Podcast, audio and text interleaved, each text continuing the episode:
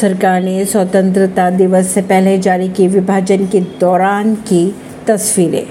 सरकार ने स्वतंत्रता दिवस से पहले विभाजन के दौरान की तस्वीरें जारी की है। सरकार ने ये भी कहा कि उन लोगों को याद कर रहे हैं जिन्होंने विभाजन के दौरान जान गंवाई और विस्थापना का दर्द झेला।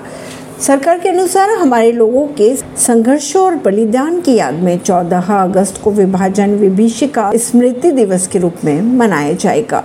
परवीन सिंह नई दिल्ली से।